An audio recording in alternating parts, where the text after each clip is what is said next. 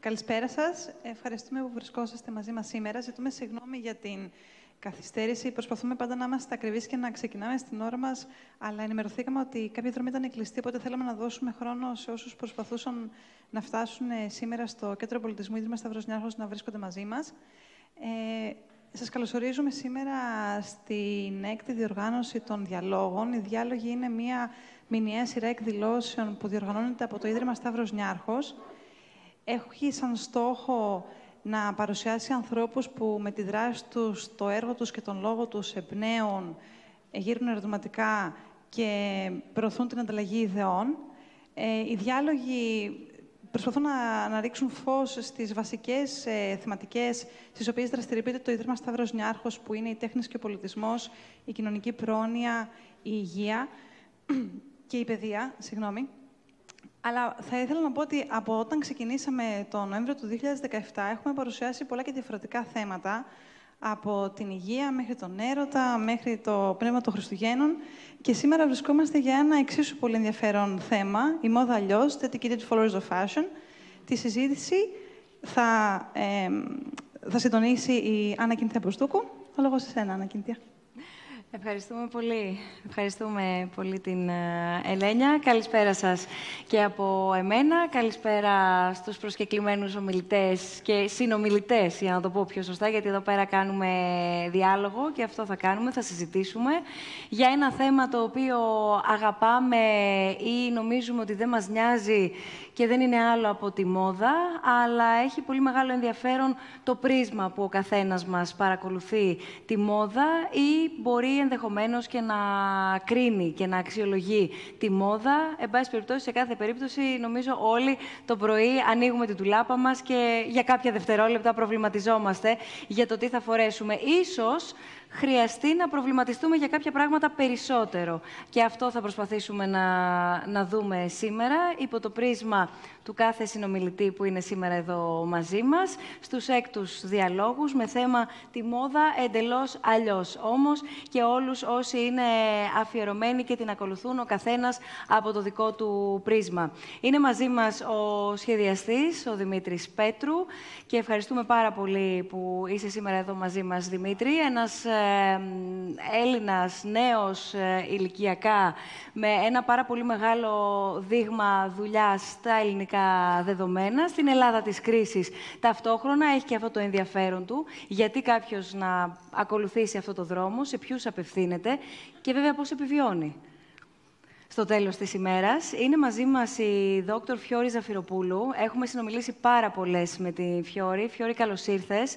Συντονίστρια του παγκόσμιου κινήματος Fashion Revolution στην Ελλάδα και συνειδρίτρια του κοινωνικού εργοστασίου μόδας SOFA, γιατί έχει ενδιαφέρον να δούμε πώς μέσα από το χώρο της μόδας μπορεί να προκύψει η κοινωνική επιχειρηματικότητα και τι σημαίνει κοινωνική επιχειρηματικότητα στο χώρο της μόδας και τι ήταν εκείνο το οποίο ξαφνικά συνέβη και εμφανίστηκε το παγκόσμιο κίνημα του Fashion Revolution. Είναι, θα τα πούμε όλα αναλυτικά. Είναι η Νάνσυ Σπαθή μαζί μας, fashion blogger. Καλώς ήρθες, Νάνσυ. Ευχαριστούμε πολύ που είσαι εδώ σήμερα μαζί μας. Μέσα από τα social media, είτε παρακολουθούμε πολύ είτε λιγότερο, γνωρίζουμε ότι υπάρχει κόσμος και αυτός ο κόσμος αγαπά τα ρούχα, αγαπά τις τάσεις, αγαπά να δημιουργεί τάσεις. Και εδώ τίθενται πάρα πολλά ερωτήματα για να δούμε πώς η τεχνολογία ήρθε και μπήκε στο χώρο της μόδας, ταυτόχρονα μπήκε και στη δική μας καθημερινότητα. Και βεβαίως όμως εδώ τι υπάρχει από πίσω, αν μπορεί δηλαδή οποιοσδήποτε να το κάνει αυτό ή εάν όχι. Βεβαίως μαζί μας είναι η Έφη Φαλίδα, είναι δημοσιογράφος του πολιτιστικού τμήματος της εφημερίδας Τα Νέα, και ευχαριστούμε πολύ που είσαι εδώ μαζί μας, Έφη. Όλα αυτά τα χρόνια παρακολουθώντας από τα μεγάλα editorial μόδας, από ένα τελείως διαφορετικό πρόσωπο που είχε η μόδα και ο κόσμος της μόδας, και έτσι όπως φάνταζε στους υπόλοιπους, να δούμε πού ακριβώς βρισκόμαστε σήμερα και αν θες αυτές οι διακυμάνσεις στο χρόνο, τι ενδιαφέρον παρουσιάζει εστιάζουν και ποια σημεία αναφορά σε μια δεύτερη ανάγνωση. Πρέπει να πω όμως ότι η σημερινή μας συνάντηση συμπίπτει με μια πάρα πολύ ενδιαφέρουσα έκθεση. Το ημερολόγιο μιας μοδίστρας παρουσιάζεται αυτές τις μέρες στην γκαλερία Αγγελική Αντωνοπούλου. Έχεις επιμεληθεί την έκθεση. Αλήθεια, υπάρχουν μοδίστρες, σαφώς και υπάρχουν μοδίστρες. Για να μην το δείξω, να το παίξω ότι τόσο ψεύτικα αφελής. Το ερώτημα όμως που προκύπτει είναι τι είναι εκείνο που μας άλλαξε την οτροπία και πια και εμείς πηγαίνουμε πολύ περισσότερο σε μία μοδίστρα είτε να μας μεταποιήσει ένα ρούχο είτε να μας το διορθώσει και αν κάτι έχει αλλάξει στην κουλτούρα μας έτσι όπως επιλέγουμε ένα ρούχο ή τι θα φορέσουμε. Θέλω να καλησπερίσω όμως και όλους όσοι μας παρακολουθείτε μέσω live streaming από το snf.org/live. Θέλω να πω ότι περιμένουμε από όλους όσοι βρίσκεστε σήμερα εδώ μαζί μας να έχουμε τη συμμετοχή σας, να ακούσουμε τις τοποθετήσεις σας, τα ερωτήματά σας, οτιδήποτε θέλετε να προσθέσετε κι εσείς στη συζήτηση που θα ανοίξουμε και διαδικτυακά, για όσους μας παρακολουθείτε, snf.org/questions, η διαδικτυακή μας πλατφόρμα, όπου δεχόμαστε επίσης ερωτήσεις, αλλά και σχόλια. Το παρακολουθούμε συνεχώς, οπότε οτιδήποτε έρχεται από όλους εσάς, το ενσωματώνουμε αμέσως στη συζήτησή μας. Έχω μιλήσει πάρα πολύ. Νομίζω είναι η μεγαλύτερη εισαγωγή από κάθε διάλογο που έχουμε κάνει με ομιλητές. Θα ήθελα να σας ρωτήσω το εξής. Είναι πολυτέλεια να ανοίξουμε αυτή τη συζήτηση εδώ μεταξύ μας? Μπορεί ενδεχομένως κάποιος να έλεγε «Μα καλά, έχουμε τόσα προβλήματα, η μόδα είναι κάτι που δεν έχουμε περιθώριο να μας αφορά, ίσως».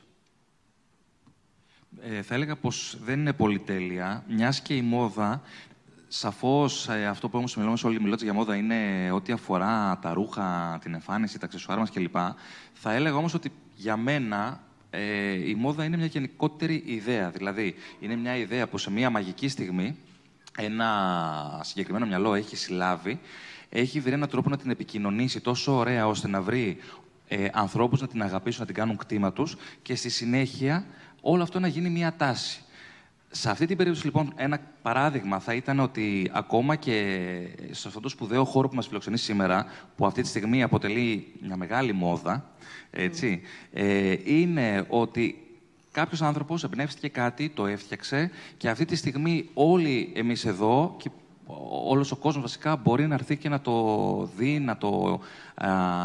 να περάσει καλά και να δει πράγματα. Οπότε, πιο γενικά, θα έλεγα ότι δεν είναι πολυτέλεια το να μιλάμε για μόδα, γιατί η μόδα έχει πολλές εκφάνσεις.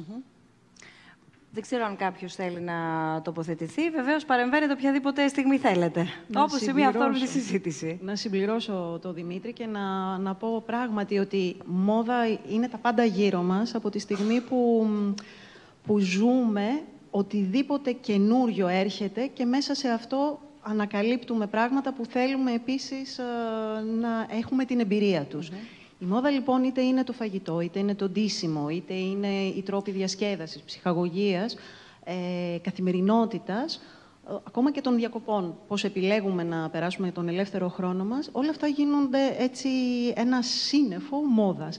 Αυτό, λοιπόν, κυρίως τρέφει την επιθυμία μας και την επιθυμία όλων να έχουμε έτσι κομμάτια μιας απόλαυσης. Επομένως, μόδα δεν θα σταματήσει να υπάρχει όσο μπορεί όλο αυτό το σύστημα γύρω μας ανθρώπων, παραγωγής, οικονομίας, κοινωνίας και σχέσεων ανθρώπινων να μπορούν να μας το δίνουν. Θα μπορούσε να πει κανείς ότι η ταύτιση που πολλές φορές γίνεται ότι είναι στη μόδα, είναι και ακριβό ή θα πρέπει να έχω χρήματα για να μπορέσω να ακολουθήσω τη μόδα, ισχύει ή είναι ένα στερεότυπο? Αυτό σίγουρα είναι στερεότυπο, γιατί ταυτόχρονα μόδα είναι και οτιδήποτε μπορείς εσύ ο ίδιος να το επεξεργαστείς και να δεις πώς το φέρνεις στα μέτρα σου, στον τρόπο που αισθάνεσαι, στον τρόπο που δουλεύεις, μέσα σε ποιο περίγυρο βρίσκεσαι, να δεις οτιδήποτε υπάρχει φτηνό ή ακριβό μέσα από το δικό σου γούστο και αυτό είναι και το ωραίο αυτή τη στιγμή στη μόδα, τη μόδα του σήμερα, του τώρα, ότι σε προσκαλεί περισσότερο να παίξεις και να γίνεις ένας στιλίστας του εαυτού σου και ένας μάγος, ένας δημιουργός που διαλέγει τα υλικά από τα χαμηλά και από τα ακριβά και από τα υψηλά. Και έτσι μπορούμε άνετα να το διώξουμε αυτό το περίεργο και ταυτόχρονα αποκλειστικό που φυσικά υπάρχει, αλλά που μπορούμε να το αναζητήσουμε και αλλού, φτάνει να βρίσκουμε τρόπους έτσι και ενημέρωσης και πληροφορίας για να το ανακαλύπτουμε.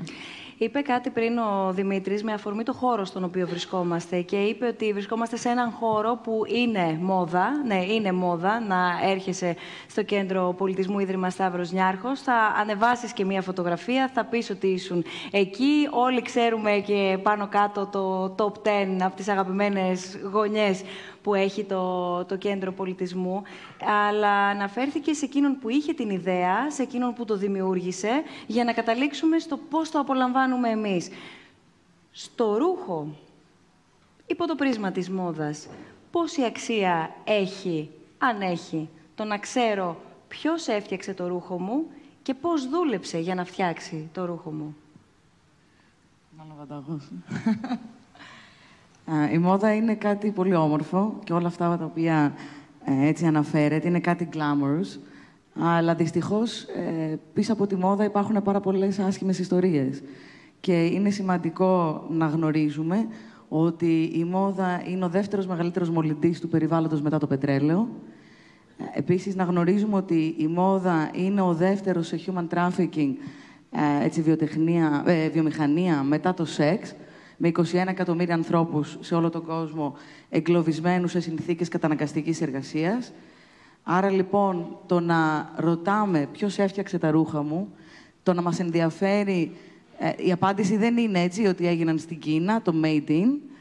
Η απάντηση είναι ο παραγωγός και ο retailer που στα πουλάει πρέπει να ξέρει ακριβώς που έχουν παραχθεί, πρέπει να ξέρει ακριβώς από τι υλικά αποτελούνται και τα υλικά που έχουν γίνει. Άρα, λοιπόν, πρέπει να υπάρχει διαφάνεια.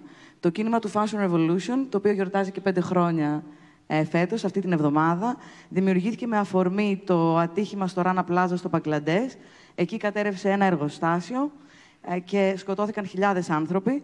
Και εκεί πλέον ξεκίνησε και όλοι αυτοί που γνωρίζαν αυτά που γίνονται στο όνομα της μόδας πλέον ενωθήκανε. Μιλάμε για 2 εκατομμύρια ανθρώπους που συμμετείχαν στο κίνημα πέρυσι την εβδομάδα αυτή του Απριλίου, έτσι, γιατί τώρα είναι η εβδομάδα Fashion Revolution. Είμαστε ενεργοί σε 102 χώρες. Αγαπάμε πολύ τη μόδα και είμαστε σχεδιαστές, είμαστε παραγωγοί, είμαστε καταναλωτές. Αγαπάμε τη μόδα, αλλά δεν θέλουμε να εκμεταλλεύεται ανθρώπους η μόδα και δεν θέλουμε να μολύνει το περιβάλλον. Και ο τρόπος με τον οποίο το επικοινωνούμε είναι... κυρίως και μέσα από τα social media μας, με hashtag, βγάζουμε φωτογραφία αυτήν την εβδομάδα ένα ρούχο μας, κάνουμε tag τον retailer, τον producer, αυτόν που το έφτιαξε, και τον ρωτάμε «Who made my clothes?» και κάποιες χιλιάδες παραγωγοί, πέρυσι τον Απρίλη, απαντήσανε hashtag «I made your clothes» και απαντήσανε αναλυτικά πού ακριβώς παρήχθη. Θέλετε μήπως σε αυτό το σημείο... να δούμε ένα βίντεο, το οποίο θα μας πεις τι ακριβώς θα παρακολουθήσουμε. Αλλά πριν το παρακολουθήσουμε, επειδή κατά τη διάρκεια που έτσι ερχόσασταν όλοι και εμείς σιγά σιγά συντονιζόμασταν, παρακολουθούσαμε και ένα βίντεο στις οθόνες μας. Δεν ξέρω αν θέλεις να μας πεις 2 λόγια για αυτό που είδαμε και αμέσως μετά να δούμε ένα μικρό κομμάτι που θα μας κάνει να καταλάβουμε τι είναι το Fashion Revolution. Ναι, εκτός από συντονίστρια έτσι, για την Ελλάδα του κινήματος Fashion Revolution, έχω και μια άλλη ιδιότητα. Προσπαθήσαμε να απαντήσουμε στα προβλήματα που δημιουργεί η μόδα. Και μέσα από την ομάδα του Fashion Revolution, ξεκινήσαμε πριν από 5 χρόνια και εδώ στην Ελλάδα, ξεκινήσαμε να δημιουργήσουμε ένα κοινωνικό εργοστάσιο. Και όταν λέμε κοινωνικό εργοστάσιο, εννοούμε ένα εργοστάσιο που να ανήκει σε όλους και όχι σε έναν βιομήχανο. Μιλάμε και για ένα τρίτο πρόβλημα που έχει η μόδα. Η μόδα έχει φυγαδευτεί στα τρίτα κράτη, δημιουργώντας έναν κλάδο κλωστεφαντουργία ο οποίος και στην Ελλάδα αλλά και σε όλη την Ευρώπη έχει σχεδόν καταρρεύσει.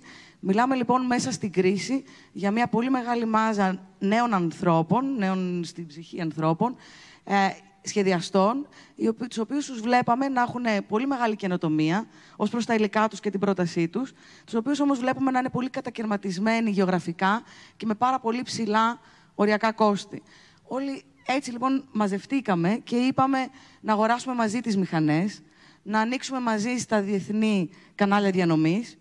Ήτανε λογικό να πούμε ότι την εργασία θα πρέπει να τη δώσουμε σε αυτούς τους πληθυσμούς που πλήγει η μόδα. Άρα ξεκινήσαμε για να εντάξουμε θύματα ανθρώπινου εμπορίου. Στη συνέχεια, επειδή ξεκίνησε το προσφυγικό, ο επόμενος και ο πρώτος πληθυσμός σε κίνδυνο να γίνει τράφικ είναι οι πρόσφυγες. Έτσι, πάνω από 1 εκατομμύριο πρόσφυγες έχουν περάσει από την Ελλάδα από το 2016. Οπότε ξεκινήσαμε στον πληθυσμό αυτό και ήταν μόνο λογικό τα υλικά μας να είναι βιώσιμα. Μάλιστα. Αυτό έχει σημασία και στη συνέχεια να δούμε πώς καταφέρει να επιβιώσει επίσης. Ας δούμε όμως το βίντεο αναφορικά με το παγκόσμιο κίνημα του Fashion Revolution.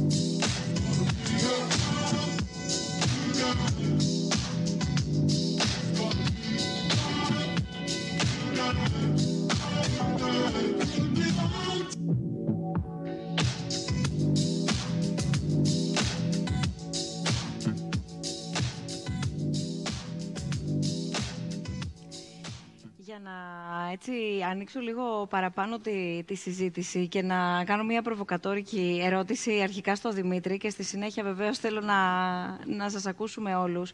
Για ποιο λόγο, εάν ο καταναλωτής έχει τη δυνατότητα να μπει μέσα σε ένα μαγαζί και με 20 ευρώ να αγοράσει ενδεχομένως και ένα t-shirt και ένα παντελόνι. Και είναι δύο κομμάτια τα οποία νομίζω όλοι μας εδώ έχουμε στην ντουλάπα μας, να μην το κάνει και να επιλέξει να έρθει σε έναν σχεδιαστή. Καταρχάς, να πω ότι αυτό που κάνω εγώ για να είναι και ξεκάθαρο στον κόσμο είναι ότι δουλεύω κυρίως σουρ με ζουρ. Δηλαδή, είμαι σχεδιαστής που έχω έδρα μου την Ελλάδα. Αυτό που κάνω είναι ανδρικά και γυναικεία ρούχα κατόπιν παραγγελίας, που σημαίνει στα μέτρα του εκάστοτε πελάτη. Για να έχει και βάση ερώτησή σου αυτό. Θα σου πω το εξής. Ρούχα πολύ φθηνά, όπως προανέφερες, έχουμε όλοι στην ντουλάπα μας, έτσι. Θα το πω λίγο πιο γενικά για να είναι ίσως πιο κατανοητό. Ότι το τι θα φας ή το που θα διασκεδάσεις, σε τι στρώμα θα κοιμηθείς, είναι ξεκάθαρα δική σου επιλογή.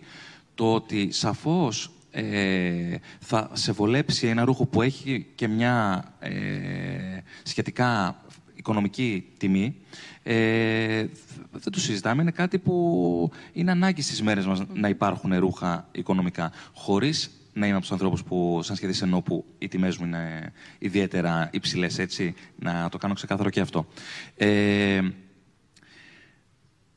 Είναι ξεκάθαρα θέμα επιλογής, θεωρώ, το τι επιλέγεις να φορέσεις. Και έχει να κάνει όχι μόνο με την κατασκευή, αυτό που συζητάγαμε και πριν, μέσα σε ποια χώρα έχει κατασκευαστεί και κάτω από ποιες συνθήκες. Έχει να κάνει κυρίως με την πρώτη σου ύλη. Δηλαδή, αν αυτό που φοράς είναι ένα φιλικό προς το δέρμα σου αρχικά υφασμά, αν θα είναι βαμβάκι, αν θα είναι μετάξι, αν θα είναι λινό, τι θα είναι αυτό, ή αν θα είναι κάτι που είναι full συνθετικό.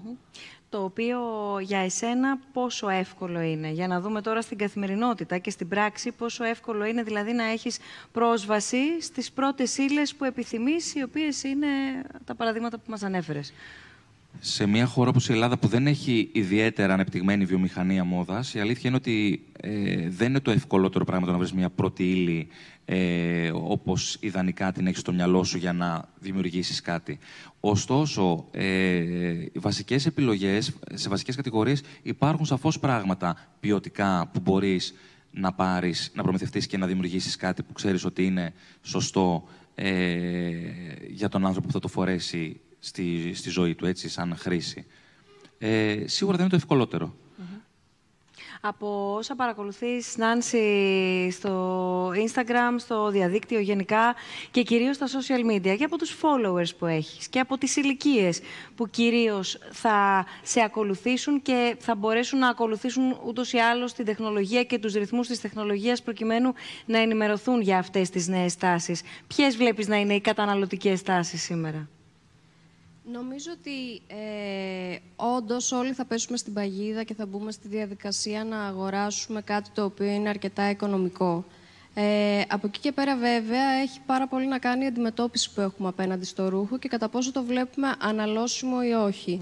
Νομίζω ότι στην εποχή της κρίσης στην Ελλάδα, όπου πια οι άνθρωποι δεν έχουν τα πολλά, νομίζω ότι έχουν αρχίσει να σκέφτονται ακόμα περισσότερο πού δίνουν τα χρήματά τους, πόση αξία έχει αυτό που θα αγοράσουν και κατά πόσο αυτό είναι κάτι το οποίο θα μπορέσουν να το φορέσουν την επόμενη σεζόν, σε τι συνθήκες ενδεχομένως έχει φτιαχτεί και κατά πόσο αυτό είναι κάτι το οποίο αξίζει τον κόπο για να δώσει τα χρήματά του. Πόσο αξίζει τον κόπο για έναν σχεδιαστή να σχεδιάσει κομμένο και ραμμένο ένα ρούχο επάνω στον ενδιαφερόμενο? Πέρα από τη δουλειά, πέρα από το εικαστικό κομμάτι, πέρα από το επαγγελματικό εννοώ, πέρα από όλο αυτό, έχει κάποια ιδιαίτερη αξία? Και επανέρχομαι στο παράδειγμα που χρησιμοποίησες στην αρχή. Ξέρω ποιος το έφτιαξε, ξέρω με ποια διαδικασία το έφτιαξε και εδώ είδαμε και τη διαφάνεια στα ζητήματα που αναφέρθηκε η Φιόρη νωρίτερα. Αλλά αυτό το tailor-made, εν πάση περιπτώσει, στο προϊόν προσδίδει και κάτι στη σχέση? Σαφώς προσδίδει, γιατί σκέψω ότι είναι κάτι που έχει ξεκινήσει από το μηδέν, έχει κοπεί και έχει ραφτεί πάνω στην κυριολεξία και έχει και μια ιστορία. Δηλαδή, από την επιλογή μιας πρώτης ύλης χτίζεται παράλληλα με το ρούχο και μια σχέση, έτσι, με τον άνθρωπο που του φτιάχνεις κάτι και ξέρεις ότι είναι, και γνωρίζεις και ίδιος ότι είναι μοναδικό, είναι φτιαγμένο για μια ίσως πολύ ειδική περίσταση. Οπότε αποκτά σίγουρα άλλη αξία. έτσι όταν έχεις φτιαχτεί πάνω σου και είναι πολύ πολύ συγκεκριμένο και ξέρεις ότι είναι και μοναδικό, ότι είναι δικό σου. Είναι ακόμα και αυτό το high που λες, όταν περνάς και δεν θα μπεις απαραίτητα. Αναφέρομαι σε ένα σημείο του βίντεο που βλέπαμε μπαίνοντας στην αίθουσα και το λέει μία κυρία από όλους όσοι... Ακριβώς, όσοι μιλούν και λέει την αξία του να παίρνω τα μέτρα ακριβώς από το κάθε πόδι και να φτιάχνω χειροποίητα σανδάλια και την επόμενη φορά ο πελάτης μπορεί να μην έρθει για να ψωνίσει, αλλά θα πει ένα γεια. Αυτό της ανθρώπινης σχέσης. Για ποιο λόγο, μιας και το θέμα μας είναι αυτό και το γνωρίζατε και έχουμε συνομιλήσει και τα έχουμε πει και μεμονωμένα και μαζεμένοι όλοι, έχετε επιλέξει όλοι να έρθετε στα ασπρόμαυρα σήμερα? Νομίζω ότι το σκέφτηκα και έχω έτσι μία πιθανή απάντηση. Ναι. Είναι αυτό που μας κάνει η μόδα, να θέλουμε να διαφέρουμε, να γίνουμε εμείς και κανένας άλλος, επομένως να φτιάξουμε το δικό μας στυλ με τα δικά μας ρούχα, αλλά ταυτόχρονα μας βάζει και σε μία, ίσως υποσυνείδητα αυτό μας το περνάει, σε μία ανάγκη να ανήκουμε κάπου. Οπότε αυτό το παράδοξο, και να διαφέρω και να ανήκω, μας έφερε σήμερα εδώ στο ασπρόμαυρο, χωρίς να έχουμε πει τίποτα παραπάνω. Άρα εδώ τι κόσμος ανοίγεται, θέλω να πω... Ο κόσμος της ψυχολογίας μου φαίνεται. Αυτό είναι πάρα πολύ σωστό, δεν το είχαμε σκεφτεί για αυτή τη θεματική, αλλά να δούμε αυτή την παράμετρο. Ξέρουμε όμως ότι όταν φοράμε κάτι μπορεί να μας φτιάξει λίγο τη διάθεση ή να μας προβληματίσει και να μας δημιουργήσει εμπόδια, ενώ αλλού θα έπρεπε να είναι στραμμένη η προσοχή μας. Αλλά το ρούχο, εννοώ, να δούμε λίγο ποιοι είναι οι κώδικες πίσω από ένα ρούχο. Και αυτό το κατά τα λεγόμενα dress code, εν πάση περιπτώσει, που χρησιμοποιούμε καθημερινά, ποιο είναι το dress code ή πάω στο γραφείο, πρέπει να πάω έτσι ντυμένος, βγαίνω έξω, πρέπει να βγω ανάλογα ντυμένος, ντυμένη και ούτω καθεξής. Αυτό είναι κάτι που πάλι σχετίζεται με την εποχή μας, μια εποχή ανοιχτή, μια κοινωνία ελεύθερη, δημοκρατική, σε σύγκριση με το παρελθόν. Και εκεί μπορούμε να πούμε πότε αρχίζει η μόδα να υπάρχει ως φαινόμενο. Η μόδα ήρθε μαζί με την νεωτερικότητα. Ξεκίνησε με τη βιομηχανική επανάσταση, όταν πλέον φύγαμε από τα πρωτόκολλα, από τα στερεότυπα, που ένα ρούχο σήμαινε και συμβόλιζε ένα ρόλο, ένα θεσμό, διακυμάνσεις της εξουσίας. Ήταν αλλιώς ντυμένος ένας άρχοντας, ένας κληρικός, ένας εργάτης, ένας αγρότης και εκεί τελείωνε αυτό το σύστημα της μόδας. Με το άνοιγμα λοιπόν της βιομηχανικής εποχής ξεκίνησε η ανακάλυψη του καινούριου και του άγνωστου μέσα από τον τρόπο της εμφάνισης. Η εμφάνισή μας άρχισε να γίνεται ένα μήνυμα και ένα κάλεσμα προς όλους τους άλλους γύρω μας να μάθουν ποιοι είμαστε εμείς οι ίδιοι. Και έτσι ξεκινάει αυτό το παιχνίδι του ντύνομαι για να με μάθουν ή για να προκαλέσω την περιέργεια, να δουν τι είμαι και να φέρω κοντά μου περισσότερο κόσμο. Ταυτόχρονα αυτό το χρησιμοποιεί πια και ένα σώμα που ερωτεύεται, άρα έχουμε και ένα παιχνίδι ερωτικό στον τρόπο που ντυνόμαστε, ή ένα σώμα που θέλει να δείξει ότι κυριαρχεί, ότι διεκδικεί μία θέση, επομένως δίνεται πιο αυστηρά, πιο ξεχωριστά, αλλά με ένα είδος διακριτικού τρόπου σεβασμού. Συνήθως στις εργασιακές μας σχέσεις προσέχουμε να δείξουμε ότι είμαστε λίγο πιο ήρεμοι και χαλαροί στον ντύσιμό μας, προσεγμένοι, καθαροί, αλλά όχι με πολλή πληροφορία πάνω μας. Την πληροφορία τη δίνουμε όταν βγαίνουμε να διασκεδάσουμε, για να δώσουμε έτσι αυτό το άνοιγμα στον κόσμο. Ελάτε, να γνωριστούμε καλύτερα. Πολύ όμορφο αυτό που μας περιέγραψες και μας οπτικοποίησες. Σκεφτόμουν, καθώς άκουγα νωρίτερα τη Φιόρη, αναφορικά με τις συνθήκες παραγωγής ενός ρούχου, ότι ειδικά τα τελευταία χρόνια, και αναφέρομαι εδώ, στην Ελλάδα, γιατί βεβαίως το είδαμε παγκόσμια, αλλά θέλω να πω... Όλοι το έχουμε δει, ή τουλάχιστον σχεδόν όλοι, σε πάρα πολλά brands και αναφέρομαι και στα πλέον μαζικά. Υπάρχει μία ειδική σειρά, η οποία είναι φιλική προς το περιβάλλον συνήθως. Οπότε, αν σου αρέσει και το σχέδιο, λες πολύ ωραία, κάνω και κάτι καλό. Ενδεχομένως να είναι 2-3 ευρώ πιο ακριβή, αλλά... Δεν πειράζει, κάνω κάτι καλό. Και υπάρχει ένα label, εν πάση περιπτώσει, που μου λέει κιόλας ότι ναι, είναι τόσο φιλικό προς το περιβάλλον, οι πρώτες ύλες είναι τόσο καθαρές, πηγαίνω στο ταμείο και έχω και τη συνείδησή μου ήσυχη και έχω αγοράσει και κάτι όμορφο. Αλλά επί της ουσίας το διασταυρώνω αυτό ως καταναλωτής. Πάρα πολύ ωραία ερώτηση. Η αλήθεια είναι αυτό που λέμε greenwashing, που κάνουν οι ίδιες οι μεγάλες εταιρείες. Και είναι το ερώτημα που έθεσε και ο Δημήτρης την προηγούμενη φορά, που με ρώτησε τι γίνονται όλα αυτά ο όγκος των ρούχων που ανακυκλώνεται. Και βρήκαμε ότι από τον όγκο των ρούχων που ανακυκλώνονται, μόνο 1% ανακυκλώνεται πραγματικά, γιατί το υπόλοιπο είναι πολύ πιο προσοδοφόρο να πουληθεί έτσι, με το κιλό και να ξαναγυρίσει πίσω στην αγορά. Όσο αφορά τώρα τα labels, είναι πολύ ενδιαφέρον να δούμε τι κάνουνε, γιατί προφανώς μας αφορά η συμπεριφορά των labels και από τη στιγμή που σαν καταναλωτές θέλουμε πραγματικά να αγαπάμε και να απολαμβάνουμε τη μόδα, αλλά να μην εκμεταλλευόμαστε ανθρώπους, ούτε να μολύνουμε το περιβάλλον, το Fashion Revolution έχει δημιουργήσει το Fashion Transparency Index, το οποίο αναγγέλλεται και παγκοσμίως σήμερα. Είναι η τρίτη χρονιά. Είναι ο δείκτης διαφάνειας 150 παγκόσμιων labels και retailers. Και εκεί, λοιπόν, μετράει και υπολογίζει σε ποιο βαθμό αυτά τα brands δίνουν πληροφορίες για τον τρόπο που έχουν παραχθεί και για τις συνθήκες εργασίας και αν υπάρχει καταπολέμηση των δικαιωμάτων. Είδαμε, λοιπόν, φέτος τα 150 brands. Κανένας δεν ξεπερνάει το 58%, να πούμε. Το οποίο τι σημαίνει? Ότι είμαστε λίγο στο average και έχουμε πολύ μεγάλο δρόμο μπροστά μας. Να πούμε όμως ότι από πέρυσι οι ίδιοι πιεστήκανε και έχουμε ένα 5% μεταβολής ότι λέμε περισσότερα. Επίσης, να πούμε ότι πρώτο έρχεται η Adidas με τη Reebok σε αυτή την... να πούμε ότι υπάρχει και στο 0, όπως είναι brands σαν τη Dior, όπως είναι σαν την Longchamp. Έχουμε ένα άλλο ευχάριστο, είναι ότι βλέπουμε τα ακριβά, τα luxury brands, όπως είναι ο Gucci, όπως είναι Hugo Boss, Burberry, να έχουν μια αύξηση 10% στη διαφάνειά τους από πέρυσι και να είναι εκεί γύρω στην κατηγορία 30 με 40%.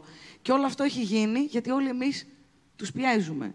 Άρα, σκεφτόμουν το επόμενο ερώτημα, αλλά μόλις το απάντησες, σκεφτόμουν αν το ακριβό label αντιστοιχεί, πέρα από το ότι ο καταναλωτής πληρώνει και την υπογραφή, εν πάση περιπτώσει, αντιστοιχεί και σε μεγαλύτερη διαφάνεια. Δυστυχώς όχι. Και δυστυχώς βλέπουμε ότι πάρα πολλά luxury brands, και αυτός είναι και ο λόγος που δεν μας λένε ποιοι είναι οι προμηθευτές τους, ούτε ποια είναι τα υλικά τους, ούτε που βάφονται, γιατί έτσι αυτά υπολογίζουμε. Παράγονται πάνω κάτω στα ίδια εργοστάσια. Έτσι έχουμε μάθει. Οπότε δεν μιλάμε για αυτόν τον τρόπο παραγωγής που μιλάς εσύ, Δημήτρης, στη δική σου περίπτωση, αλλά μιλάμε περισσότερο για ένα τεράστιο περιθώριο κέρδους. Και δεν μποϊκοτάρουμε κανέναν, προφανώς. Δεν μποϊκοτάρουμε την παραγωγή στην Ασία ή την παραγωγή στην Ευρώπη. Απλά διεκδικούμε την ώρα που καταναλώνουμε κάτι και πηγαίνουμε να το αγοράσουμε, ρωτάμε. Και πιέζουμε ώστε, είτε αν είναι Gucci, αν είναι Chanel αυτό το οποίο θα αγοράσουμε, θέλουμε να μας πει σε ποιο εργοστάσιο παρήχθη, πού έγινε η πρώτη του ύλη, ποιος δούλεψε γι' αυτό. Δεν είναι τυχαίο ότι υπάρχουν 21 εκατομμύρια άνθρωποι και μπορεί έτσι τα νούμερα καμιά φορά μας ξεγελάνε. Αυτό σημαίνει, γιατί λέγατε για την αξία ότι μπορεί τώρα να επιλέγουμε και κάποια ρούχα που να είναι φθηνά και το είπες και εσύ. Και απορώ, μπορούμε να φτιάξουμε, γιατί εμείς προσπαθήσαμε σαν SOFA να φτιάξουμε με 2 ευρώ μπλουζάκια και βγήκαμε στην αγορά την ελληνική και μπορέσαμε. Και τους ζητήσαμε να πάμε να δούμε πού παράγονται. Και μας είπανε, γιατί? Λέμε, να δούμε, δουλεύουν παιδάκια, πληρώνονται. Και τι είσαι εσύ, αστυνομία? Και βρήκαμε και με 1,5 ευρώ μπλουζάκια από την Τουρκία. Στην Τουρκία όμως βρήκαμε εργοστάσια που δουλεύουν προσφυγόπουλα, παιδάκια από τη Συρία. Έτσι. Έχουμε χάσει 10.000 παιδιά, αγνοούνται από την Ιταλία από το 2016. Είναι τεράστια η συνέπεια της απόφασής μας, όντας καταναλωτές, όταν επιλέγουμε. Και υπάρχουν τόσα πολλά brands που μπορούμε έτσι να επιλέξουμε. Αν έρθει κανείς στις τάσεις ουσιαστικά που διαμορφώνονται και στις διάφορες μορφές που παίρνει το ίδιο το ρούχο, πέρα από τις μορφές που παίρνει και που μπορεί να πάρει ο καταναλωτής, όπως μέχρι τώρα το έχουμε δει, παρατηρούμε, δεν ξέρω αν είναι φαινόμενο τώρα των τελευταίων χρόνων ή όχι, και ίσως η Έφη και ο Δημήτρης μπορούσαν να μας βοηθήσουν περισσότερο, πάρα πολλές αναφορές, είτε ιστορικές, στο ελληνικό παραδοσιακό ρούχο, για παράδειγμα, πάρα πολλές αναφορές σε καθιερωμένα ρούχα που κάτι συμβολίζουν, για παράδειγμα, μιας θρησκείας. Διάβαζα, και έχω κάπου εδώ και το χαρτί μου, για την ανοιξιάτικη έκθεση του Costume Institute, το 2018 τώρα δηλαδή. Θα γίνει ένας διάλογος μεταξύ μόδας και μεσαιωνικής τέχνης από τη συλλογή του ΜΕΤ, του Μητροπολιτικού Μουσείου της Νέας Υόρκης, ώστε να εξεταστεί η σύνδεση της μόδας με τις πρακτικές και τις παραδόσεις του καθολικισμού, για παράδειγμα. Πώς μπορεί να ανοίξει αυτός ο διάλογος και αν, ξαναλέω, ανοίγει τώρα ή ανέκαθεν υπήρχε αυτή η συνομιλία του ρούχου με το παρελθόν.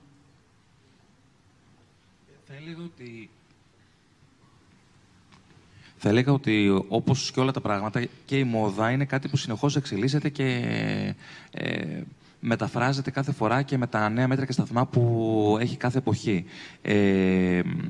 Έχει ξεκινήσει, όπως προείπε η Έφη, από μία ανάγκη να αντιθεί κανείς σε μια πολύ συγκεκριμένη κοινωνία παλιότερα, και όσο προχωράει ο καιρός βλέπουμε ότι γυρίζουμε όντως ξανά και ξανά σε τάσεις που μας έχουν απασχολήσει παλιότερα και μπορεί να τις ξαναδούμε σε διαφορετικό μέγεθος πια.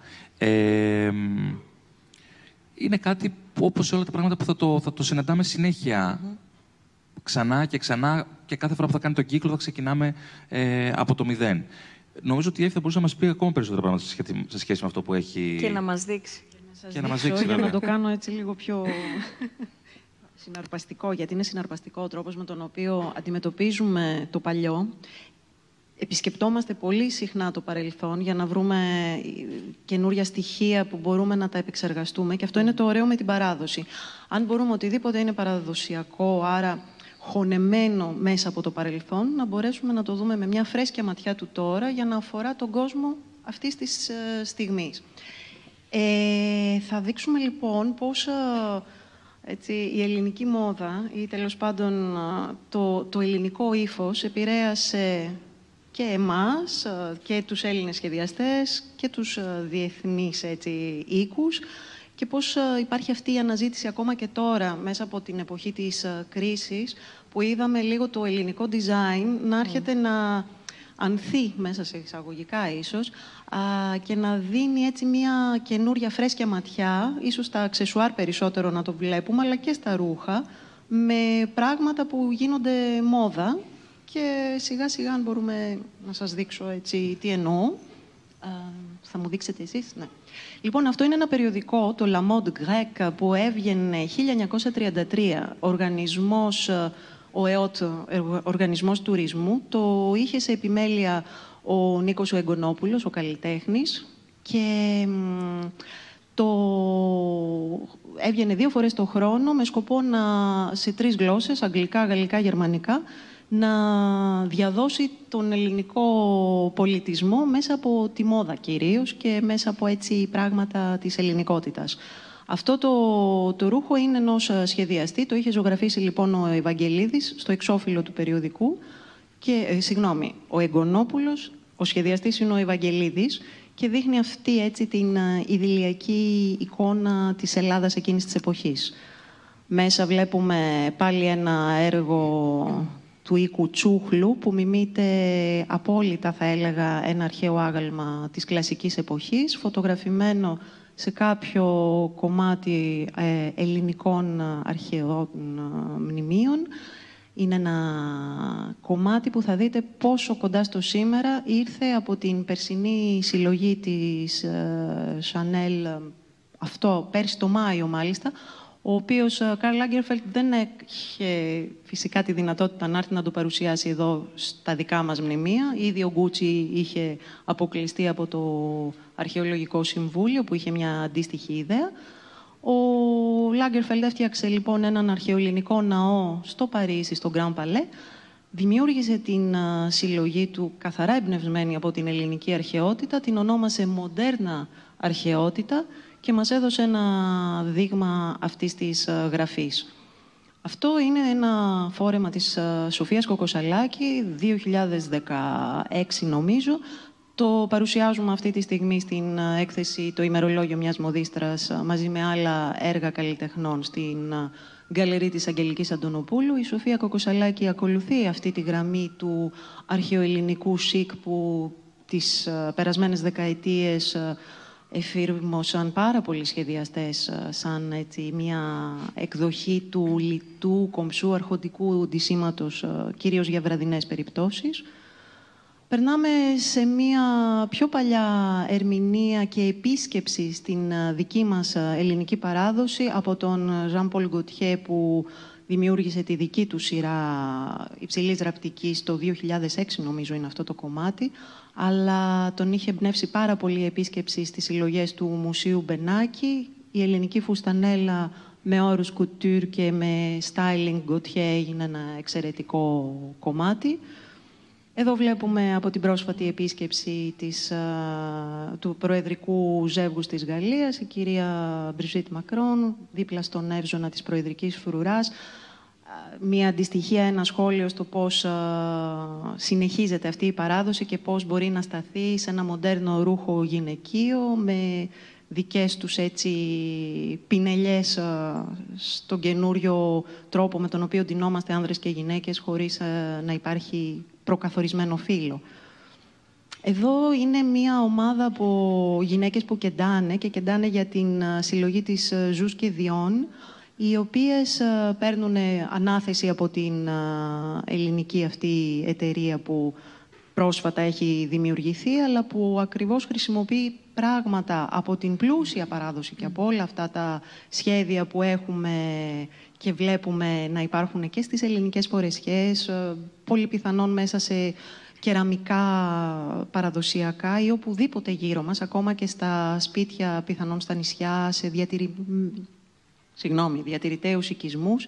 Στοιχεία αρχιτεκτονικής, στοιχεία τέχνης, λαϊκής παράδοσης, όλα μπορούν να γίνουν μόδα, λοιπόν, ως διακοσμητικά στοιχεία, μας λέει αυτή η ομάδα των κυριών.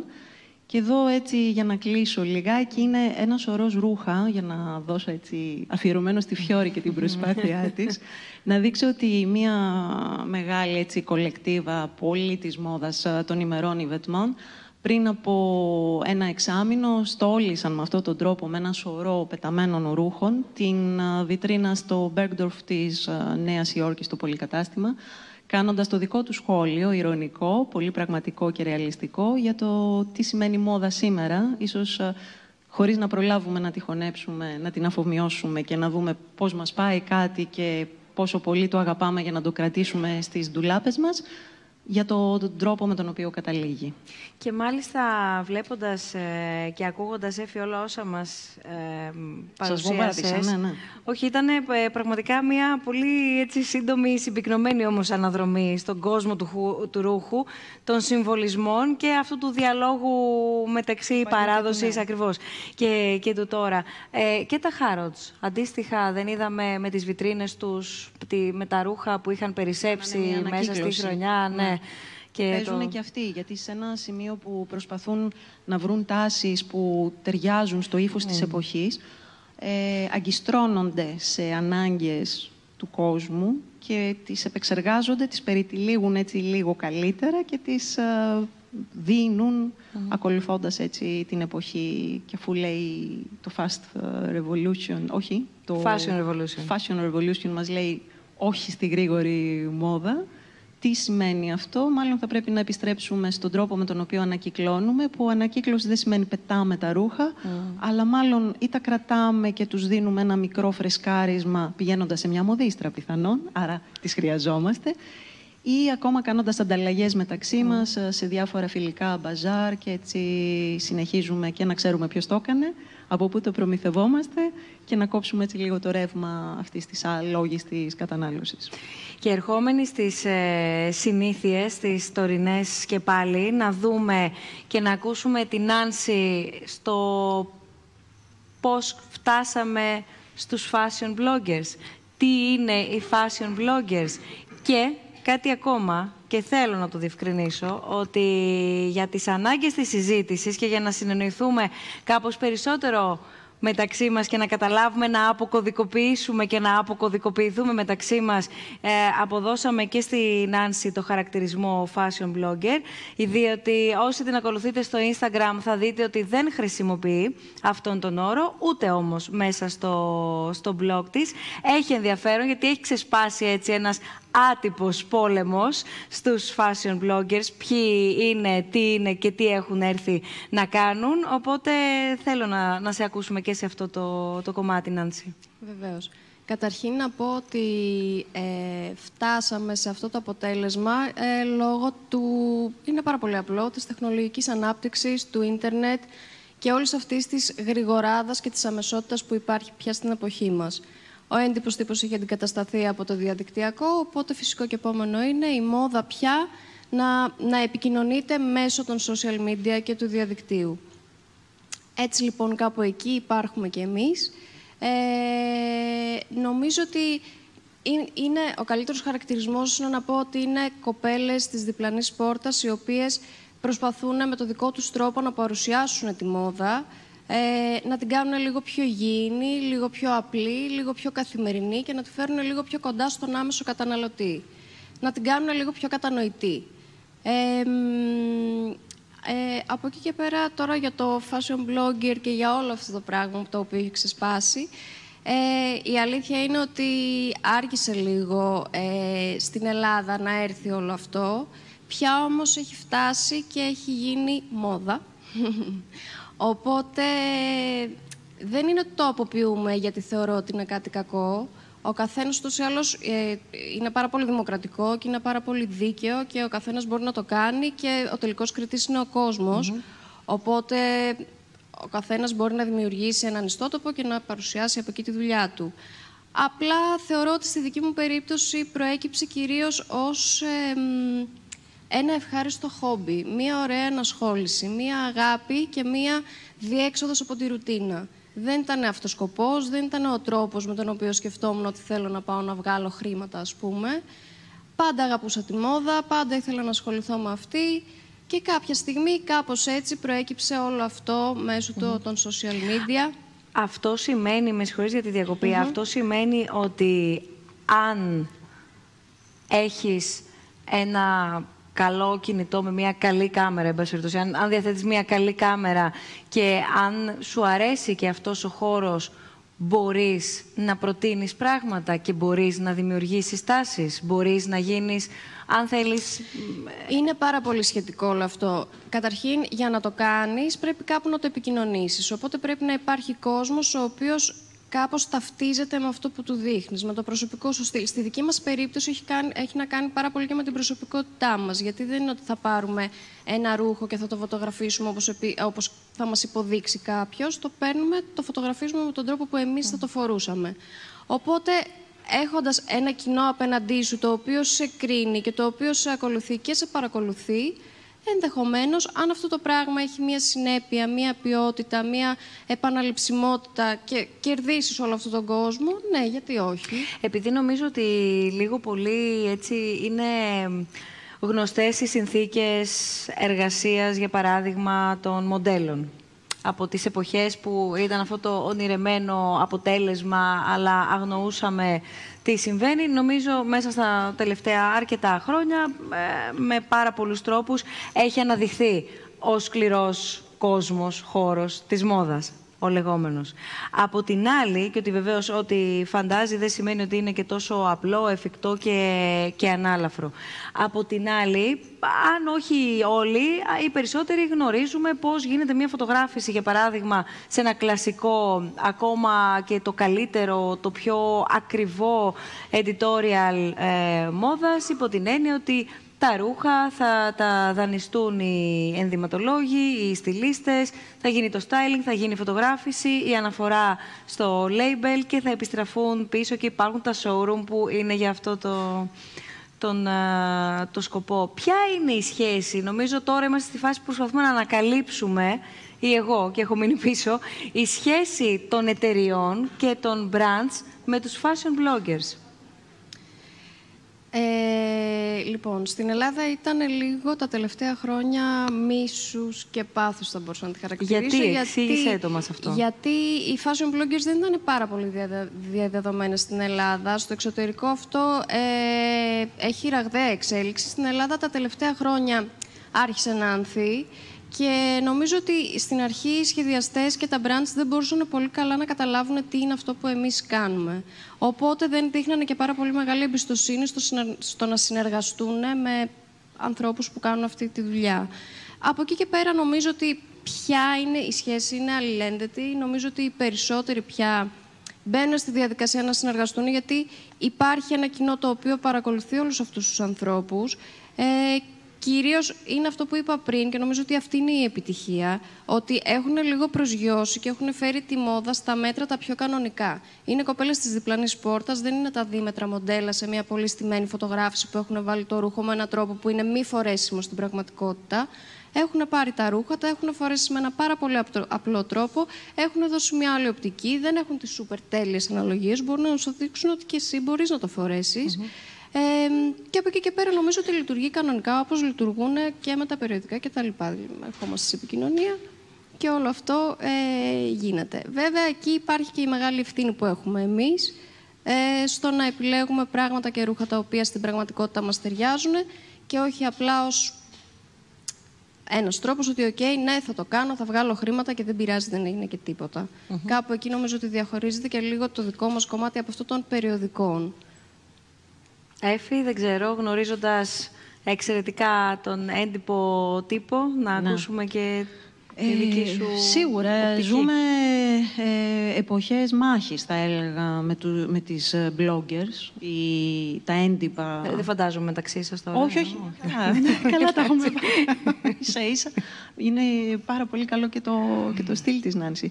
Αλλά το λέμε αυτό έτσι για την κουβέντα, ότι... Σαν καινούριο φαινόμενο η πλευρά της fashion blogger ταρακούνησε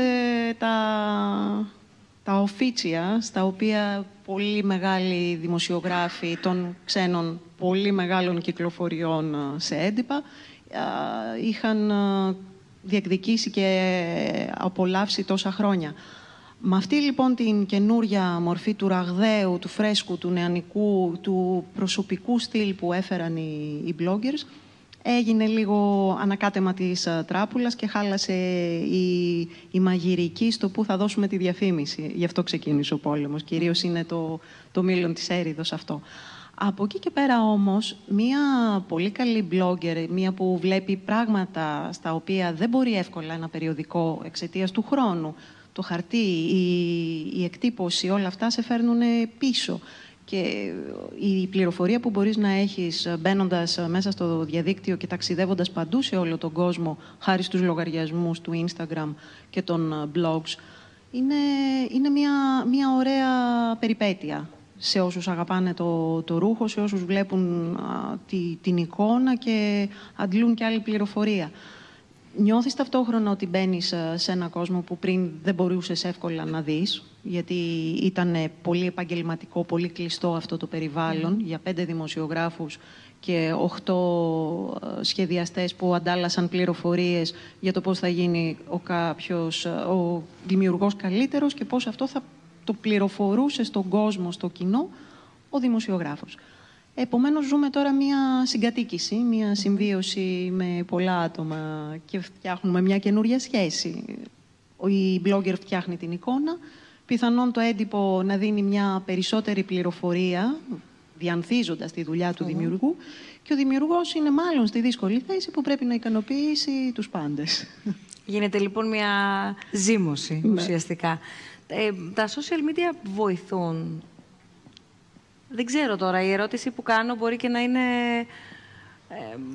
όχι και τόσο εύστοχη, αλλά πραγματικά ένας σχεδιαστής μόδας ρούχου στην Ελλάδα σε ποιον στοχεύει, σε ποιον απευθύνεται, για να μπορέσουμε να καταλάβουμε αν αυτό το εργαλείο της τεχνολογίας που έχει βοηθήσει τους περισσότερους, αλλά την ίδια ώρα μπορεί και να τους κάψει, όπως λέμε στη δουλειά μας, να γυρίσει αντίστροφα δηλαδή και από την πολύ υπερπροβολή να μην θέλει ο καταναλωτής, ο τηλεθεατής, ο αναγνώστης να σε βλέπει μπροστά του. Δεν ξέρω εάν θα μπορούσαν να βοηθήσουν, για παράδειγμα, έναν σχεδιαστή, Δημήτρη. Φαντάζομαι ότι βοηθάνε οπωσδήποτε πολύ. Χωρίς να είμαι ιδιαίτερα φαν, να σου πω προσωπικά, το social media, δηλαδή και τα δικά μου δεν τα κοινώ ιδιαίτερα, αν και θα έπρεπε.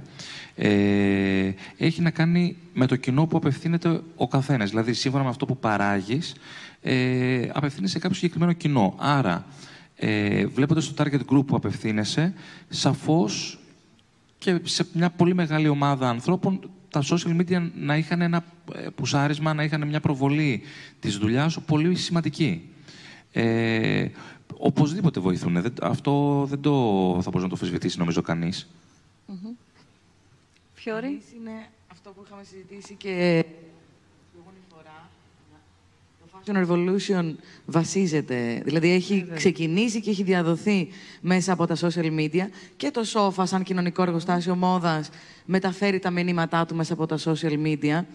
Και στην ουσία αυτό που συζητούσαμε και την άλλη φορά είναι ότι είσαι μια μονάδα, έτσι, και ψάχνεις να βρεις τη φυλή σου. Και η φυλή σου μπορεί να μην υπάρχει μες στην οικογένειά σου, μπορεί να μην υπάρχει μες στους φίλους σου, να είναι πολύ πιο μακριά, και όμως μπορείς μέσα από τα social media να τους αγγίξεις και να επικοινωνήσεις μαζί τους και μαζί να ενωθείτε και να μεγαλώσετε τον αντίκτυπο των μηνυμάτων σας. Και είναι και κάτι πολύ πιο δημοκρατικό, γιατί κρίνεται πλέον τα βίντεο, γιατί το βίντεο είναι αυτό που περισσότερο βλέπει κανείς, και οι φωτογραφίες. Πλέον δεν είναι τα μοντέλα, δεν είναι κάτι που πρέπει να είναι τέλειο. Πρέπει να είναι αυθεντικό. Αυτό μόνο έχει σημασία. Και καταλήγουμε ότι αυτή η αυθεντία πια, έτσι, συνοψίζοντας λίγο με όσα μέχρι τώρα έχουμε πει, θα πρέπει να έχει σημείο αναφοράς και τον τρόπο παραγωγής και εκείνου που θα δημιουργήσει, και βεβαίως τελικά πώς θα υπάρχει έτσι και μία πιο ολοκληρωμένη εικόνα και του ίδιου του ανθρώπου στο τι μπορεί να υποστηρίξει και τι μπορεί να φορέσει, να το πω πιο απλά, σωστά. Σήμερα είμαστε στην εποχή που δεν πιστεύουμε και στις αυθεντίες. Άρα, από τη στιγμή που έρχεται η μόδα να ντυθεί το μανδύα της αυθεντίας, μάλλον θα χάσει. Ίσως γι' αυτό και η πολύ ακτιβιστική της πλευρά δεν φαίνεται τόσο συναρπαστική για τον κόσμο. Είναι ίσως κάτι που θα το αντιμετωπίζετε, φαντάζομαι, στον τρόπο που κι εσείς οι ίδιοι προσπαθείτε να φέρετε το μήνυμα. Ναι, αλλά το Fashion Revolution είναι μόδα. Δεν είναι ακτιβισμός. Ναι. Και μέσα από αυτό, με αυτόν τον τρόπο έχει καταφέρει και έχει αυτό το reach των 500 εκατομμύριων ανθρώπων κάθε Απρίλη.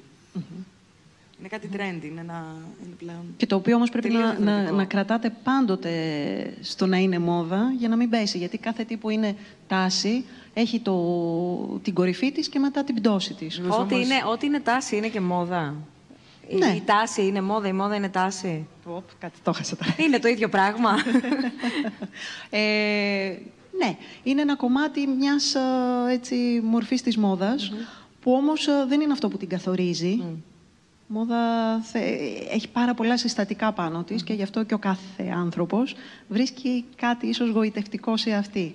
Άλλοι μπορεί να μην τους αρέσει το στοιχείο του trend, της τάσης πάνω στη μόδα, να θέλουν κάτι πιο διαχρονικό, να δώσουν μια άλλη αξία, πιθανόν να έλκονται από το design, από την καλή ποιότητα των υλικών, από την τεχνολογία ίσως των υλικών. Δηλαδή μια πιο εξελιγμένη, μια πιο μελλοντική πλευρά του αύριο της μόδας, στον τρόπο με τον οποίο συμπεριφέρεται ένα υλικό πάνω στο σώμα, ή σε αυτό που φυσικά πρεσβεύουν η ομάδα του Fashion Revolution. Μία τελευταία ερώτηση από εμένα, γιατί θέλω να ακούσουμε τις δικές σας ερωτήσεις και τοποθετήσεις αμέσως μετά.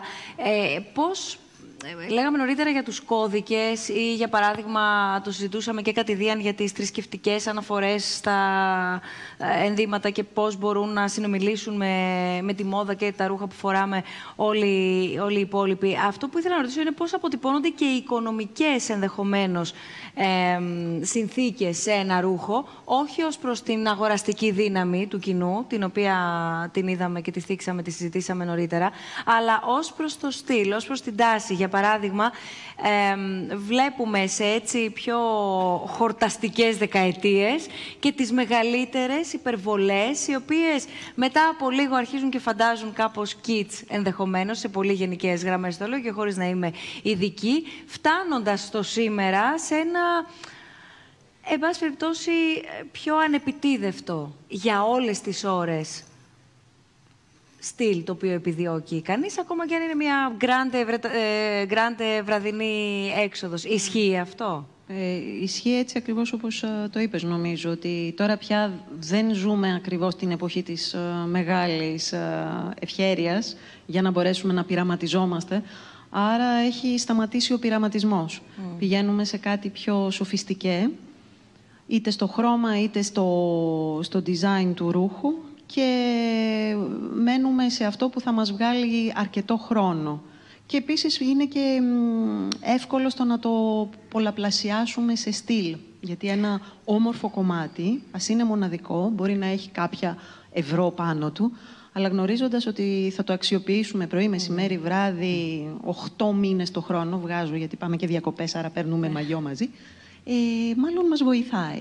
Και έτσι αυτή η εξωστρέφεια που είχαμε στο παρελθόν, μάλλον τώρα έχει χαμηλώσει. Μας φαντάστηκα, ας πούμε, τώρα εδώ που μιλάμε, να κάναμε αυτή τη συζήτηση το 81 για παράδειγμα ή το 85. Πόσο τελείως διαφορετικά και όχι σε ασπρόμαυρα θα ήμασταν σήμερα εδώ. Θα θέλαμε να ακούσουμε και εσάς.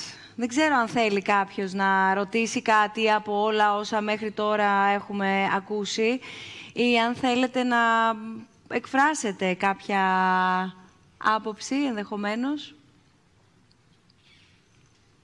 Κανένας? Πολύ ωραία.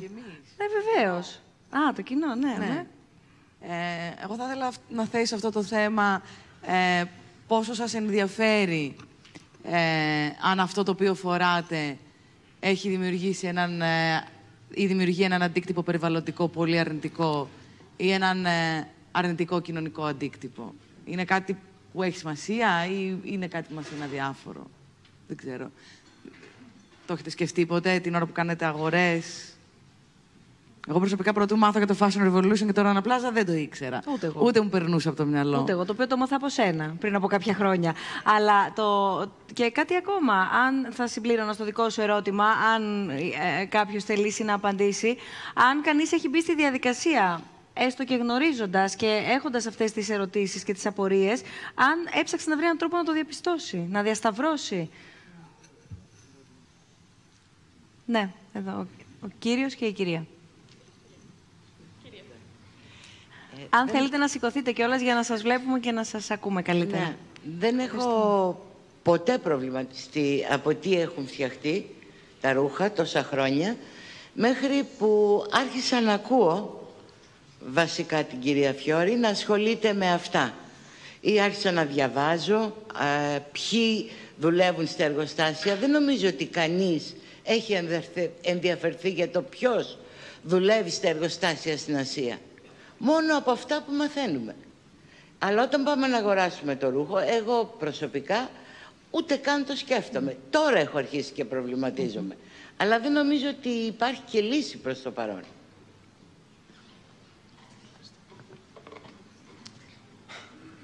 Πάνω κάτω κι εγώ το ίδιο πράγμα.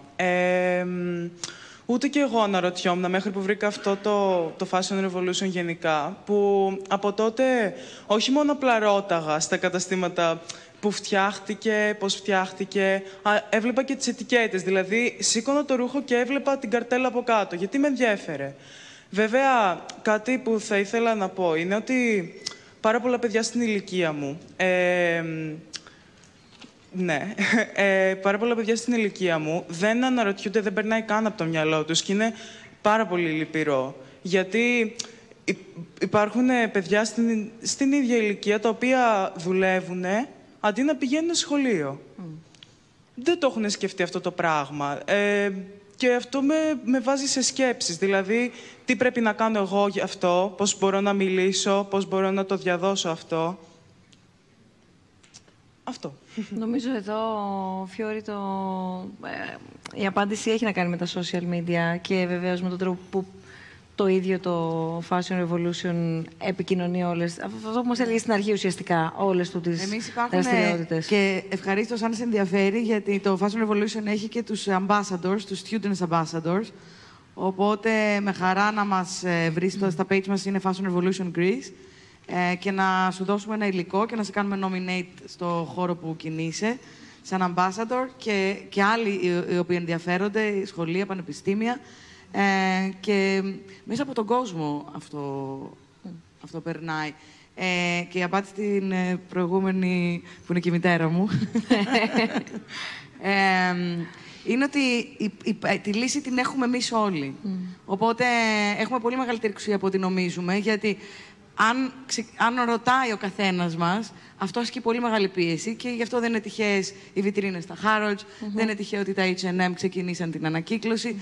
Είναι προς τη σωστή κατεύθυνση όλο αυτό, και όσο πιο πολύ επιμείνουμε, τόσο πιο βαθύ θα γίνει και θα είναι στάση ζωής και όχι μια επιφάνεια ενός καρπού, αλλά οι ρίζες του δέντρου πλέον. Εκτός από την ανακύκλωση ρούχων, επειδή είναι κάτι το οποίο το βλέπουμε πάρα πολύ και ειδικά σε έτσι, καταστήματα μαζικής κατανάλωσης,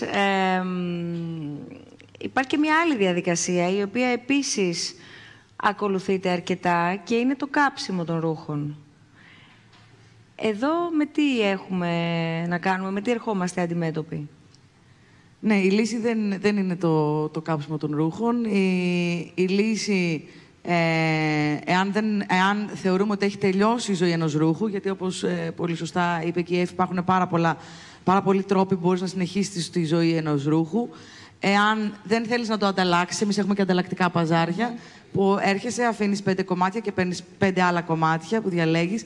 Εγώ μένα δεν μ' αρέσει να πετάω τα ρούχα μου. Μου ζητάει κάθε χρόνο η μητέρα μου και το πολύ πολύ να δώσω μια μονή κάλτσα ή κάτι τέτοιο. Και ο μοναδικός, όταν ξεκινήσαμε το Shop Bazaars, μου άρεσε πάρα πολύ και έχω πάρει πολλά ρούχα από εκεί. Και το επόμενο είναι να τα ανακυκλώσουμε.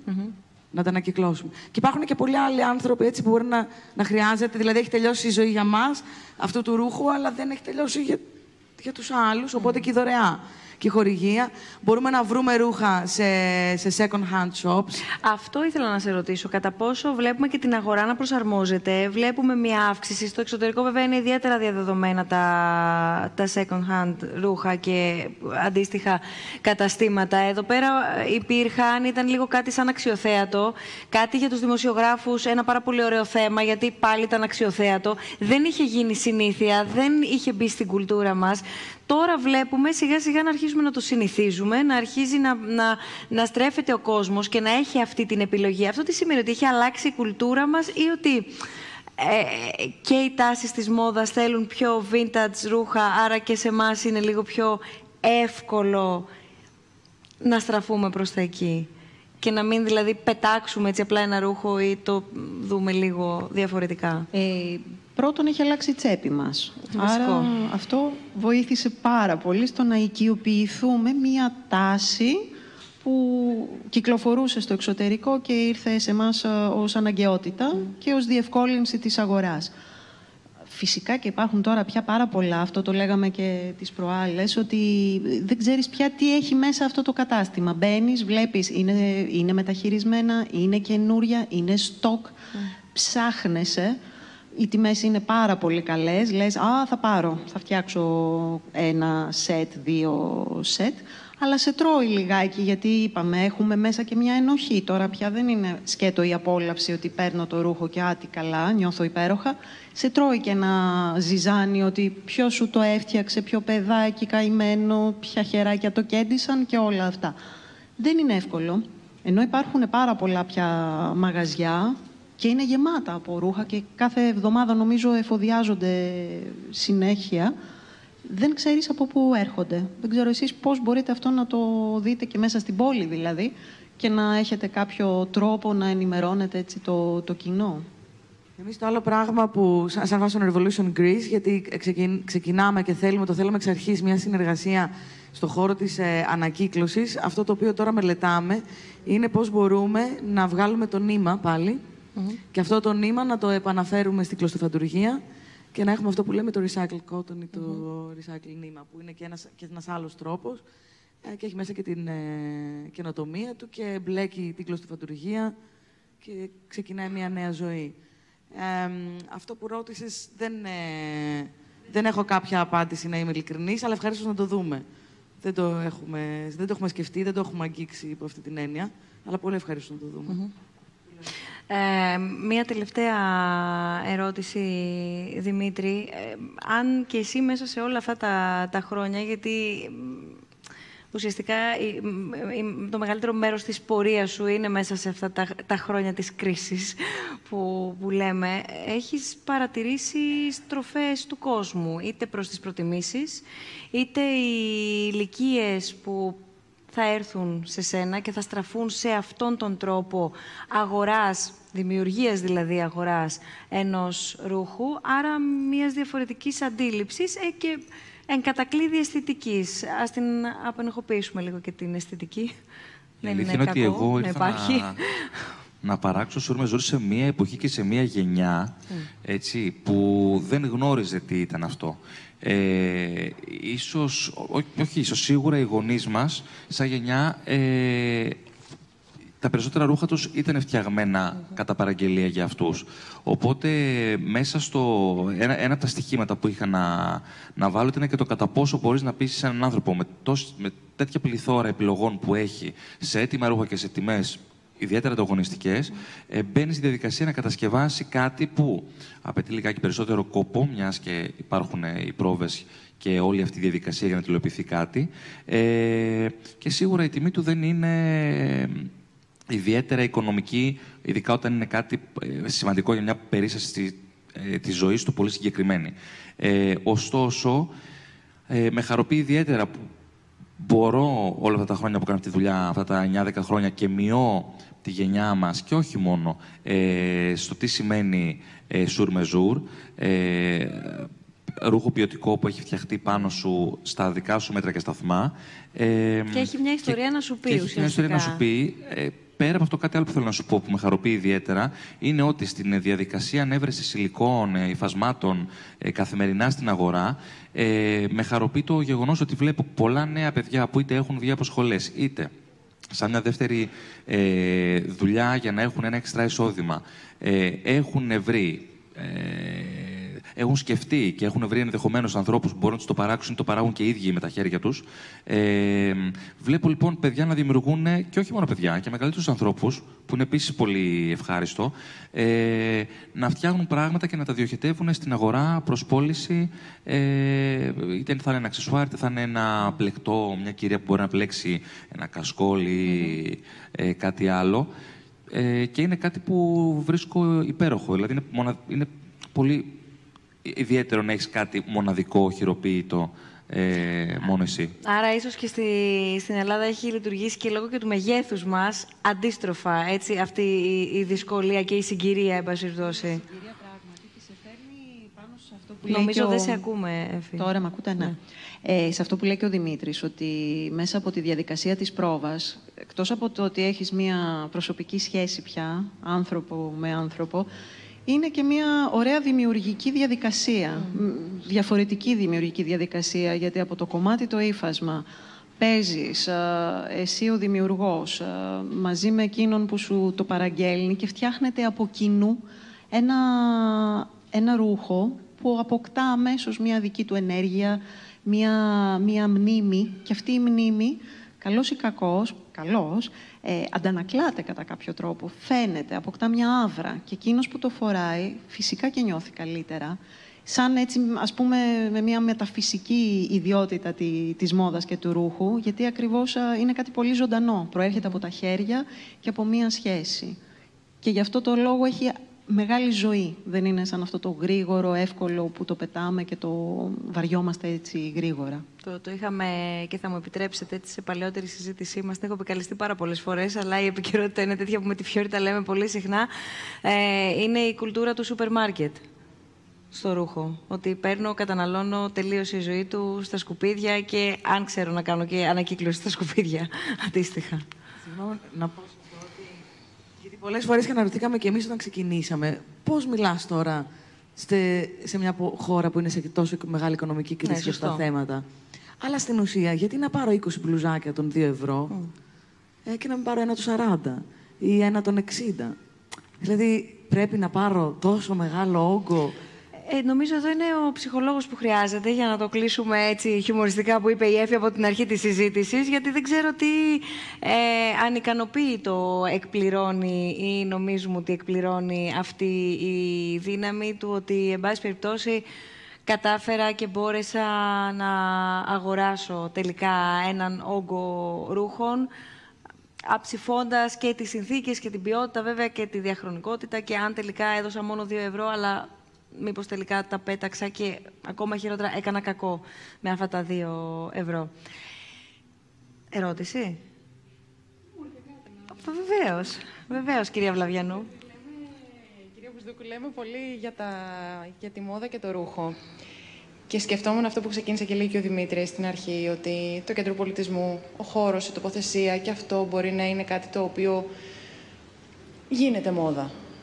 Και σκεφτόμενοι έτσι, βλέποντας από πίσω το λογότυπο του Ιδρύματος και για να το συνδέσω, γιατί πολλές φορές και από το δικό μου μυαλό περνάει το πώς η δράση του Ιδρύματος, που είναι ένα κοινοφελές ίδρυμα, συνδέεται με το σημερινό μας θέμα. Συνδέεται με το σημερινό μας θέμα γιατί, όπως το βλέπω εγώ τουλάχιστον, αφενός υπάρχουν νέοι άνθρωποι που προσπαθούν να κάνουν κάτι σε έναν χώρο ο οποίος δεν είναι αυτονόητα εύκολος, μάλλον το αντίθετο, γιατί υπάρχει ένα κοινωνικό αποτύπωμα και μια κοινωνική χρειά σε αυτό που κάνει και η Φιόρη, γιατί υπάρχει μια προσπάθεια που είναι στο κομμάτι της τεχνολογίας και του σήμερα, που είναι αυτό που κάνει και η Νάνσυ, και υπάρχει και η διαχρονικότητα, που είναι αυτό που παρακολουθεί και η Έφη μέσα από τη δουλειά της.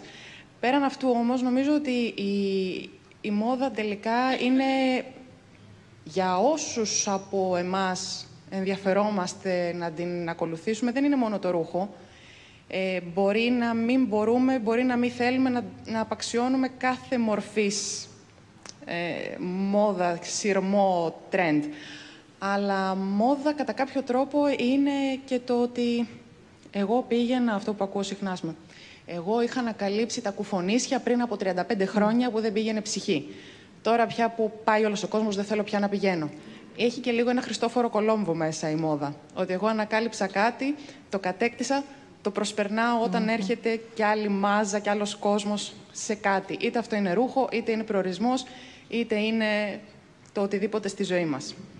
Αυτό σαν σκέψη.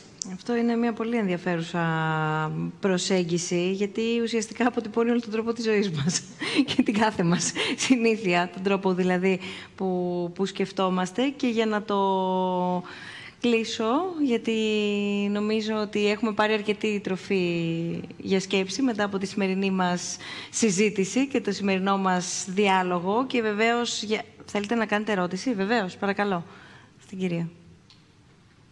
Καλησπέρα και από μένα. Απλώς θα ήθελα να σημειώσω ότι τα ρούχα είναι από τα λίγα προϊόντα τα οποία μπορούν να ανακυκλωθούν από το 95% και πάνω. Και είναι πολύ σημαντικό να το γνωρίζουμε αυτό. Και ήδη έχουν αρχίσει και κάποιες ενέργειες να κυκλοφορούν σε κάποιους δήμους, κάποιοι κάδοι. Το έχουμε έτσι λίγο στο μυαλό μας, αντί για τα σκουπίδια να ψάχνουμε τους κάδους. Γιατί ακόμα και αν δεν ανακυκλωθούν ως ήδη ρούχα, θα γίνουν είτε ίνες, όπως προσπαθεί εδώ η κυρία Φιόρη να αναπτύξει, ή τα χρησιμοποιούν ως γεμίσματα, σε καθίσματα αυτοκινήτων ή οτιδήποτε. Αυτό. Ευχαριστώ. Ένα μικρόφωνο εδώ στην κυρία, παρακαλώ.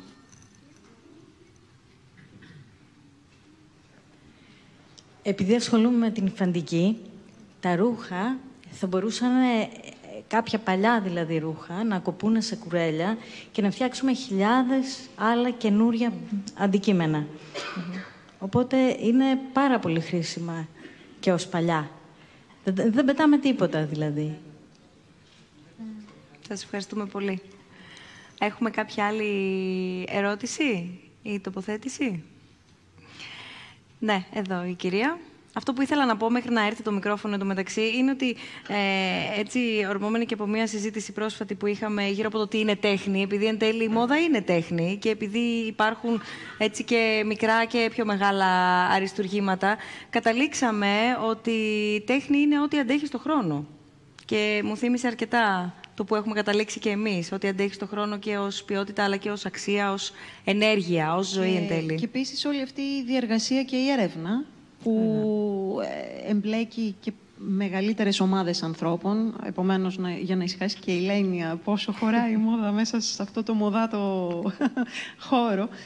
Φυσικά και είναι κομμάτι μεγάλο της κοινωνίας, γιατί είπαμε ότι το τελικό αποτέλεσμα έχει μια ολόκληρη αλυσίδα πίσω του από διαδικασίες παραγωγής, σχεδιασμό, τεχνίτες, υφαντουργία. Στην ιδανική περίπτωση ένα εργοστάσιο, μια βιοτεχνία, βιομηχανία, ένα ολόκληρο μηχανισμό design. Επομένως, πολλές ομάδες που θα έβρισκαν δουλειά και θα συνέχιζαν να παράγουν μέσα σε καλούς όρους πράγματα που θα βελτίωναν ή θα κάναν τη ζωή μας να εξακολουθεί να είναι όμορφη ή να μας δίνει τη δυνατότητα να συνεχίζουμε να ονειρευόμαστε με αυτά. Άρα και τα κουφονίσια θα παραμείνουν όμορφα, αρκεί να τα προσέξουμε όλοι μας, είτε είμαστε περισσότεροι είτε λιγότεροι εκεί. Μισό λεπτό παρακαλώ, γιατί προηγείται η κυρία. Ναι, σας ακούμε. Καλησπέρα σας. Ήθελα να κάνω μια τοποθέτηση σε αυτό που είπατε με τον όγκο των ρούχων που γίνονται. Σαν νέα εγώ προτιμώ περισσότερα ρούχα, όχι προς την ποιότητα, απλά επειδή τα ερεθίσματα για τη μόδα και τα πρότυπα είναι πολλά και διαφορετικά. Οπότε, προτιμώ να πάρω κάτι, βασικά, πολλά πράγματα που θα μιμηθώ όλα τα στυλ, γιατί ακόμα ανακαλύπτω τον εαυτό μου και όλα αυτά, και παρά να πάρω κάτι ακριβό που, ok, ναι, θα μου μείνει, αλλά δεν θα αντιγράψω πάρα πολλά στυλ. Αυτό. Νομίζω είναι μια πολύ δύσκολη απάντηση. Όποιος θέλει τώρα, ας απαντήσει. Ειλικρινής, πρέπει να το πω. Ακριβώς, γι' αυτό είναι και δύσκολη. Νομίζω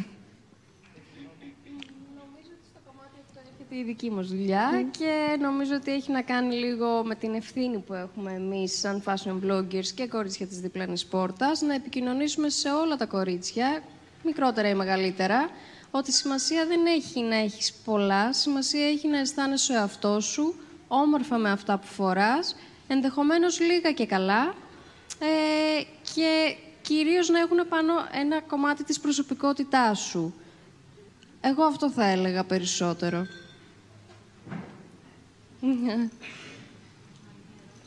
Ναι, άλλη μια ερώτηση και θέλει η κυρία να συμπληρώσει κάτι εδώ στην πρώτη σειρά, παρακαλώ. Και από μένα. Ευχαριστώ πάρα πολύ για την κουβέντα και τη συμμετοχή όλων. Δύο-τρεις σκέψεις πάρα πολύ σύντομα. Καταρχήν, νομίζω ότι είναι στερεότυπο το ότι είναι ακριβό, είναι και καλό. Ίσως ότι είναι φθηνό να μην είναι καλό, μπορεί να ισχύει, αλλά νομίζω ότι είναι μια παγίδα που θα είναι, εγώ θα πρότεινα να μην πέφτουμε μέσα σε αυτήν. Η Έφη ανέφερε πριν για μια αλυσίδα και διαδικασία πραγμάτων που υπάρχει και συμβαίνει και λαμβάνει η χώρα πριν να φτάσει στο τελικό προϊόν στη βιτρίνα.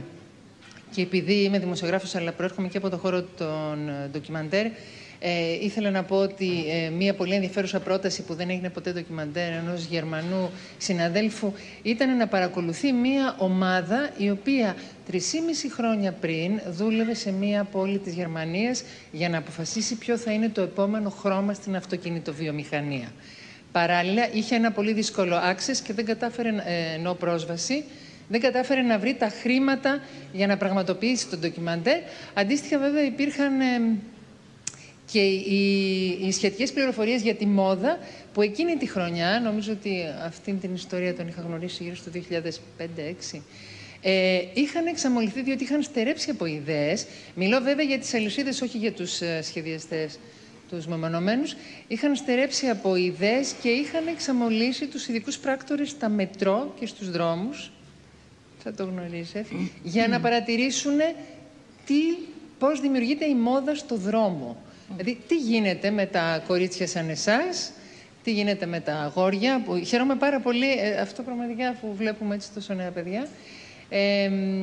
Οπότε, βλέπει κανείς ότι υπάρχει μία ολόκληρη διαδικασία. Εμένα αυτό λίγο με τρομάζει, και κλείνω εδώ για να μην περνώ το χρόνο. Όπως με τρόμαξαν δύο πράγματα. Κάποτε, επειδή δεν φοράω μίνι, δεν μπορούσα πουθενά σε καμία βιτρίνα να βρω μακριά, ένα μακρύ ρούχο. Ήταν όλα μίνι και δεν ήθελα με τίποτε γκρι. Το θυμάμαι πάρα πολύ καλά. Ζω στα νότια προάστια, ήταν στην αγορά της Λιβάδας. Ήταν όλα γκρι. Και αυτό με είχε τρομάξει.